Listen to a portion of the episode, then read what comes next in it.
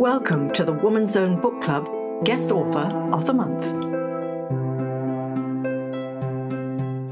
Lynn Joffe is the author of The Gospel According to Wanda B. Lazarus, which is a dense, multi themed, rich, clever, and humorous story of Wanda, the myth of the wandering Jew. Lynn's background is in copywriting, and she has been the creative director of Creatrix for many years. The book, however, was conceived and developed and is the result of an MA in creative writing at WITS, which Lynn received cum laude in 2017. I'm Dominique Malherbe, and I asked Lynn to tell me more about this extraordinary and unique telling of Wanda, which begins with a quote at the beginning from Eleanor Roosevelt which says, well behaved women really make history. Lynn, I wonder if you could start off by telling me a little about your own background in terms of your various influences and experiences, just to start off. Okay, thank you, Dom. Nikki. As a lot of people know, the surname gives it away. I am of the Hebraic persuasion, as we say. I was born as a Jewish kid, but I wasn't raised in the fold. I only came to South Africa when I was 14 years old, and to be told, you're a woman, you're a Jew, you're white, which was triple shock to me. So while I was growing up, I've always been a reader. My family are musicians. I, I grew up, you know, reading before I could walk, kind of idea. I was accused when I was six years old of killing Jesus. by a little kid at school who came up to me in Scotland and she said, Are you a Jew?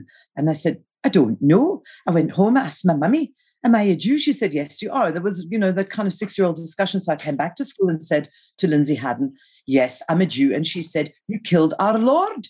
And I said, I've never been anywhere near your Lord.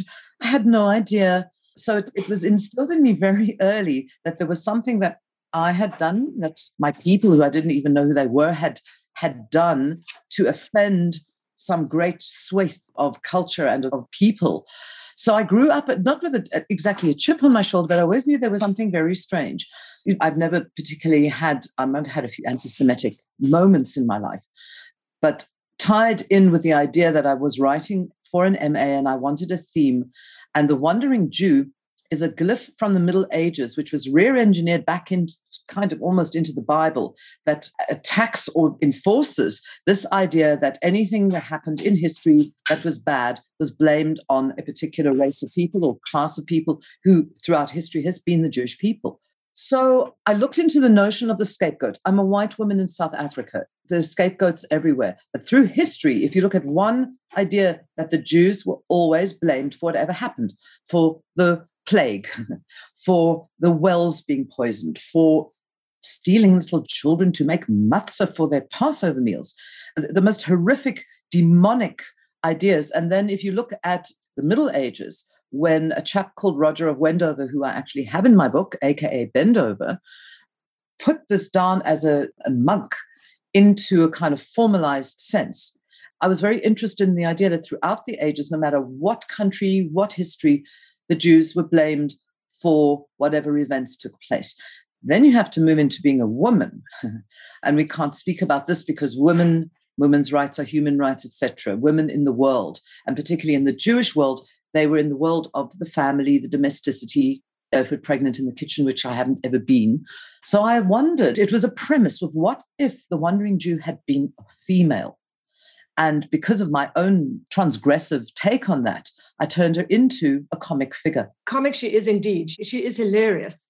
But going back to your question of the premise and the woman, I want to know a little bit. I know because I've read a little bit about your MA and your academic work before you wrote the book. And I'm intrigued as to know the process that you went through about how to write this in terms of it being a fictional autobiography or is it autobiographical fiction? So I know that there's a, you know, there's often that blurring of character and, and persona. Tell us how you went about that.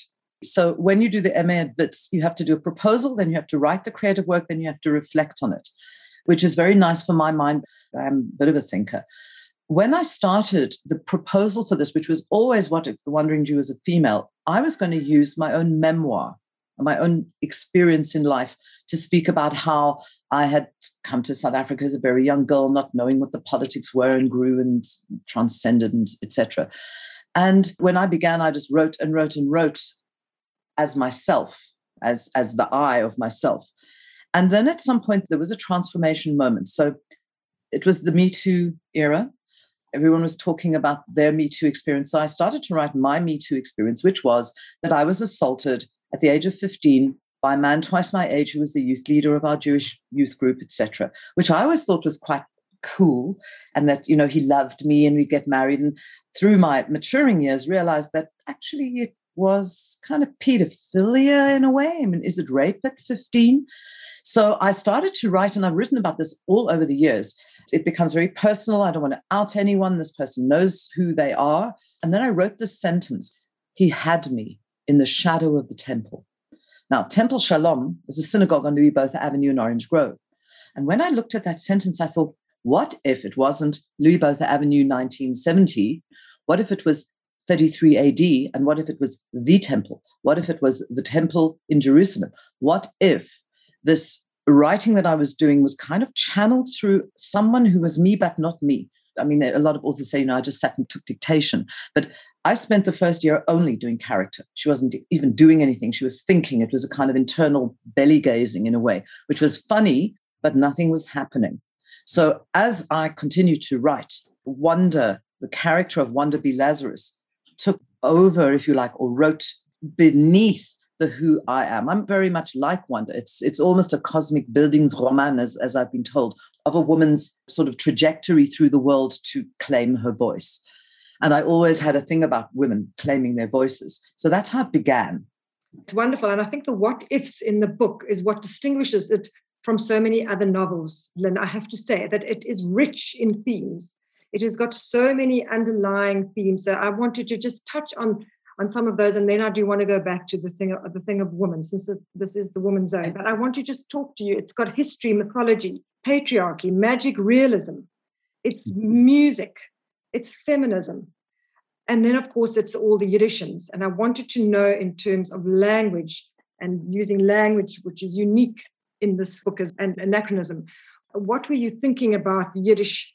And tell me, because you seem completely fluent in the language, which I think can sometimes be overwhelming to the reader, but adds so much depth to the novel as well. How have you approached that? And, and tell us more about that. I come from a Lithuanian sort of historical background, but um, as the generations went by, it just becomes anecdotal and nice little words. But I tapped into that Yiddish. My brother said to me, You know, I never knew you could talk Yiddish. I, I can't. You know, I'm not fluent in the language, but I'm not fluent in French. There's little bits of French. I'm not fluent in, I didn't want, for example, swear words to come through. So she's created her own her figs, her pomegranates, her apricots, her peaches. If you, you know, you may not know what a pomegranate is when you begin, but you do after a while. And there are a lot of fantastic Yiddish phrases like a schmeckel, which is a little schmuck, which has got its own double meaning because from the Jewish people having been scapegoated for so many centuries, there's a kind of a humor, there's a kind of a cultural humor of self deprecation, of self ironization that I've always had in order to survive, in order to have come to South Africa as a little girl who didn't even know I was Jewish. And, and here were all these Jewish kids. Nobody spoke Yiddish. I kind of channeled the Yiddish. And then, of course, no one spoke Yiddish in 33 AD. I know that. But because she has to be a, almost a discrete personality throughout the 2,000 years she travels, why not bring it back to the beginning of time? Yiddish is not an everyday language except from very Orthodox Jews for whom this book is not recommended. Because I can culturally appropriate my own culture, which is what I do in all the different geographical spaces. I wasn't raised speaking it. My grandparents peppered their vernacular with it, but there are some unbelievable expressions that can express from the character because I really do believe that there's no fiction without character. And because she wasn't me, not the way I speak, but by weaving this almost ancient, I almost see it as an ancient language, but of course it didn't exist 2,000 years ago.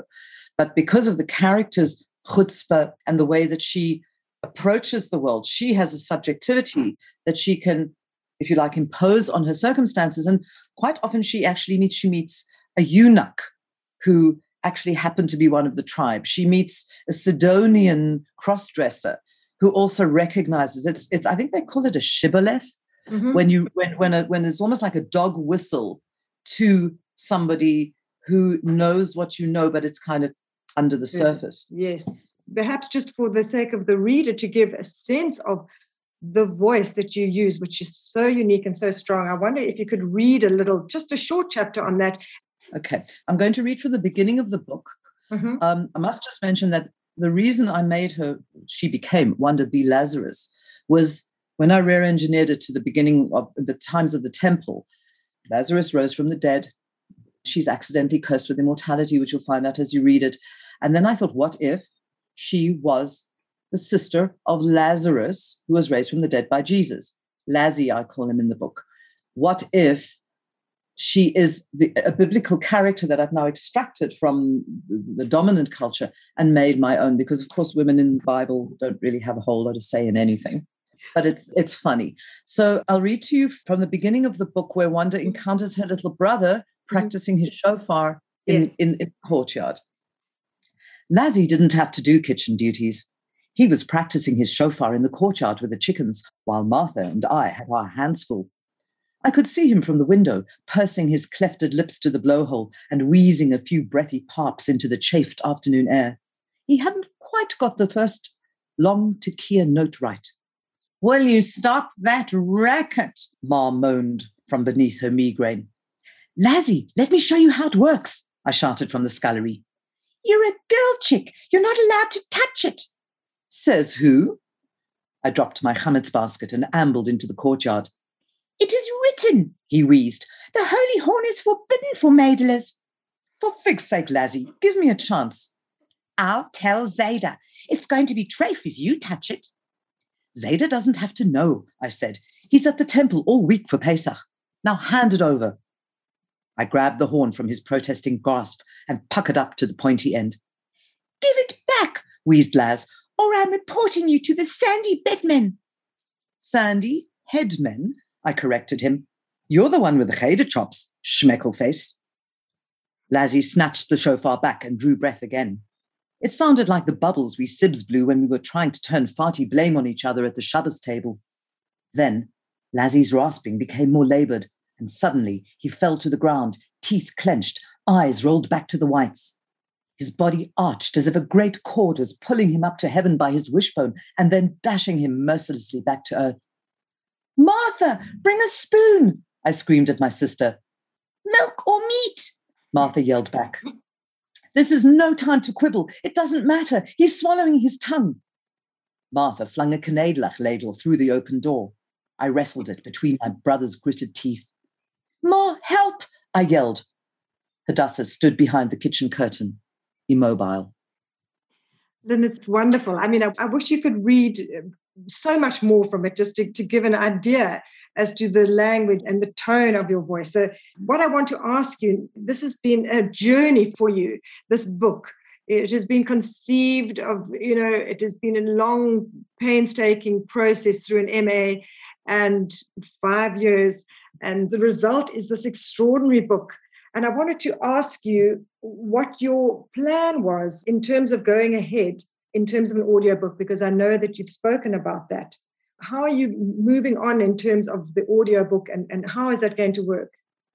I think it's quite important to mention because you said I was a copywriter. My religion became radio. First time I ever went into a radio studio, I had a feeling I'd never had in any synagogue. I couldn't believe that I could write things and people could say them and sing them and act them out. So I've always had, and I think since birth, I've always had a very oral approach to words. So you could, in a way, say that it's a very long radio play. I do a lot of dialogue, which was, in a sense, criticized at some point because, I don't know, fictions can only have 20% dialogue or something like that. And in fact, I recommend this to every author read your book out loud, read your words out loud, and see how they go. So I did it in reverse order. So I wrote the book, I heard it, if you like, in my head. And after the book was published, and during COVID, when we were just lying about doing nothing, um, I live in a sound studio. My husband's a sound engineer. And he said to me, The only way I'm going to read this book, Lynn, is if you tell it to me. And so we've been in studio. I've done voiceovers for years, I've produced for years. It's a double edged sword because the attention to detail is insane. So it was almost, in a bizarre way, a very, very, very advanced proofread, which is interesting because a lot of authors, and I've written the book, I never want to see it again. Mm. And because I've had to almost do it as a kind of a second iteration, I like it. Mm-hmm. It mm-hmm. still has its resonance. I'm doing a lot of accents. You know, Caiaphas Cohen, who's her, who, who's the highest priest of all. I actually did in a Yiddish accent, and it's well nice, but actually it's funnier in a very British accent. Mm, interesting. Um, what in Hashem's name has taken place? And I mean, people do know that I, I have connected with Stephen Fry, who, of course, is the audio reader par excellence, darling. Absolutely. And so he has given me quite a few good tips. Speak slowly, um, don't show off too much, and read as if you were reading to one person. Of course, you know who that is, darling.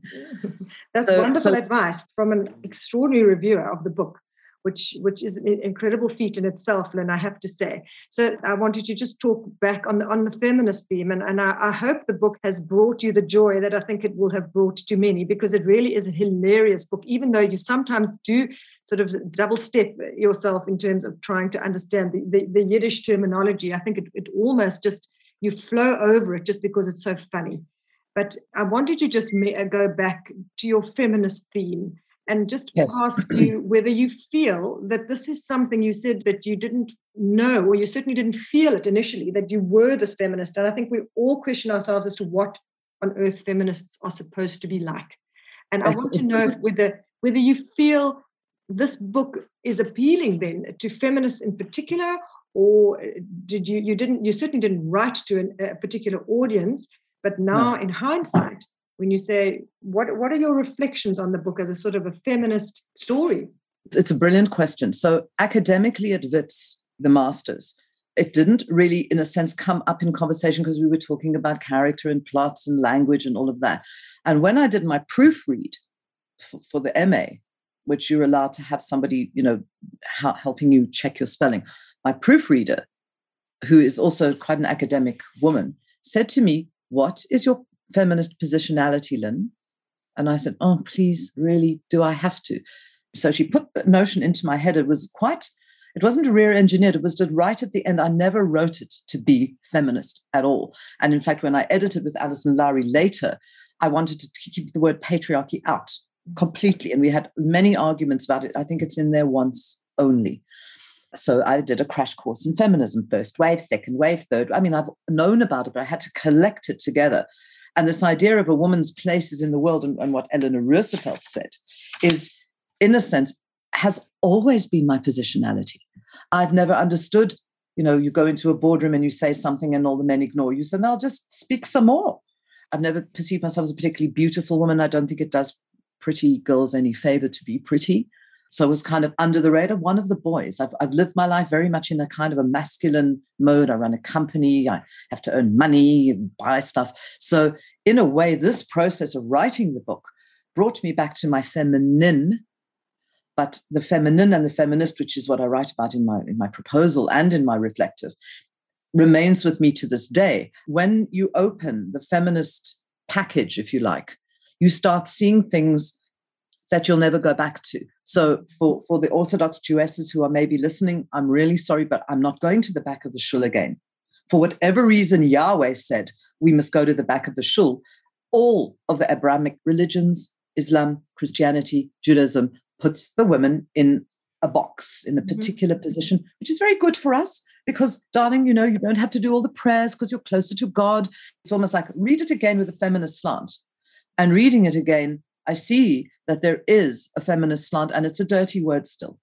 All humans should be feminist. I don't, you know, look at what's happening in the world right now. Why are women behind the burqa? And I was very careful not to offend any religious sensibilities, but I probably have. Mm-hmm. Who said there's a man with a beard in the sky? What happened to the goddess? And in fact, I'm very concerned about what happened to the goddess in the Bible because I had to read so much about the consort, God's consort, Asherah, who's been turned into a pole. It's a very nice pole, but who is the womb of the world? Mm-hmm. So I can actually kind of get quite on my high horse about it. But again, the lightest touch. I think laughter is recognition. So if and people have told me they've laughed out loud, and if they laugh out loud, that's great. If they don't understand the Yiddish, move over it. If you don't know what a pomegranate is, actually female genitalia, um, but if you use pomegranate, it's the lightest touch. And when you realize what it is, oh, she's talking about her bits, yes. which of course we can't even say even on a woman's zone. So I think that women who don't see the feminist in their own lives perhaps need to dig a little deeper. Interesting. Because we've all been captured by the patriarchy, even the men. Interesting. I think everyone has a perspective on it. They just have to delve into, as you say, find out exactly what they are. But we all need to be a, a feminist, a la Adichie's book. Lynn, I'm trying to wrap up, and it's, it's such a difficult task because this book has so much in it.